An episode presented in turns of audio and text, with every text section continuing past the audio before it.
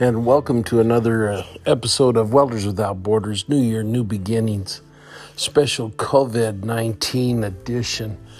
It's uh, been quite a roller coaster of events here since the first of the year for a lot of us in welding, welding education, welding applications, welding research.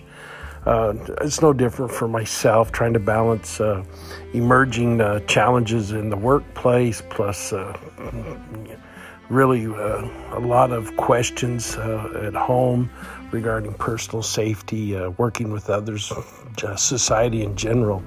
Uh, the government response has been all over the place. Uh, you listen to the news, uh, federal government's one place, state governments are another.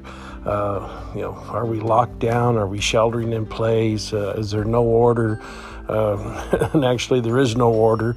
Uh, it depends on what state you're in. Uh, it's been such a scattered approach, and yet uh, the reality is that COVID 19 is highly contagious. And for some parts of our society, it's absolutely lethal. And nobody knows to, until they have it what their personal experience with it will be. Uh, some areas, uh, the first responders, as heroic as they are, are totally overwhelmed. And then in other areas, the the uh, COVID pandemic has been mild enough that uh, a lot of medical facilities have not been challenged quite like they have in places like New York. Uh, on a global scene, it's just been absolutely horrific to see the experiences in Spain and Italy. And so I, I just wanted to take a pause as uh, a, a, professional in welding and, and a commentator on things that are usually more specific to welding and, and just share my personal thoughts and assurances with everybody that listens to these podcasts that uh, uh, there, there are things we can do and then there are just some things that are beyond our, our span of control. So, uh, yes, uh, uh, social distancing works. Uh, simple things like washing your hands, covering your face, uh, you know, distancing from people that are exhibiting uh, uh, symptoms of illness that are coughing uh, in public. Uh, and of course, my goodness, if you're out in public, now is not the time to to cough when you, you without at least being courteous enough to cover your, your mouth. Uh, but really, the CDC guidelines are, are basic and, and they apply for a lot of things that have been threatening us. you know, we, we've have faced uh, and continue to face uh, HIV, uh, AIDS, tuberculosis, hepatitis. Uh, so COVID 19 has become the, the new poster child of viral and, and uh, global health threats that continue to face people everywhere.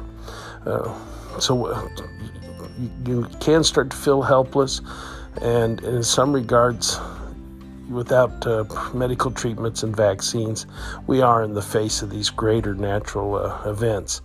So uh, be strong, uh, be positive, be, be kind to people around you. There's there's people that are uh, extremely stressed, uh, especially with the economic shutdown. Uh, uh, that's such a mixed signal. Uh, you know, the government's, you know, first we're shutting down and telling people to stay home unless they're an essential worker, and welders are an essential worker.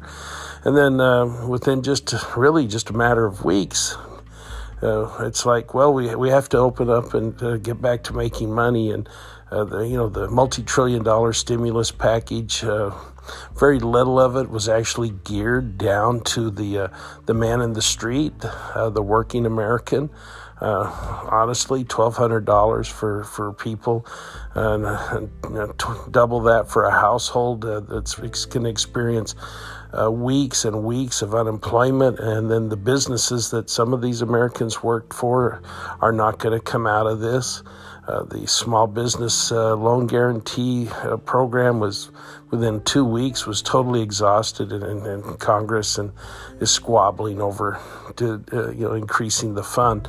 It's it's uh, it's really horrific, and I, I can only tell you, I thought I would never live this long, and, and I'm in my sixth decade of life, but for younger Americans, this will be definitely something that they'll want to remember and uh, really you're not count on the government for much of anything. And and as my dad, who who was a young man, the depression taught us uh, was uh, you know stay out of debt, uh, pay cash, and have a skill or have a trade. Uh, my dad saw a lot of people in the financial collapse uh, that uh, did not have uh, enough diversity in their ability to have employment and suffered tremendously. Well, look, uh, I'll, I'll, get back on track talking more specifically about just welding issues, but uh, I just wanted to uh, put this out there and add my voice to what I think will become a, a, history. And I hope it's a history that doesn't have to be repeated. But uh, be well, uh, take universal precautions. COVID 19 is not the only public health threat. And uh, unfortunately, scientists are saying that as the environment continues to to uh, change, however you want to view global change, global global climate change, that uh, some of these uh, viruses and pandemics will happen with a greater frequency. So live your life, be safe, be well. This is Professor Samuel Colton, Welders Without Borders, Soldadores Sin Fronteras, thanking you for listening, and uh, may the force be with you always.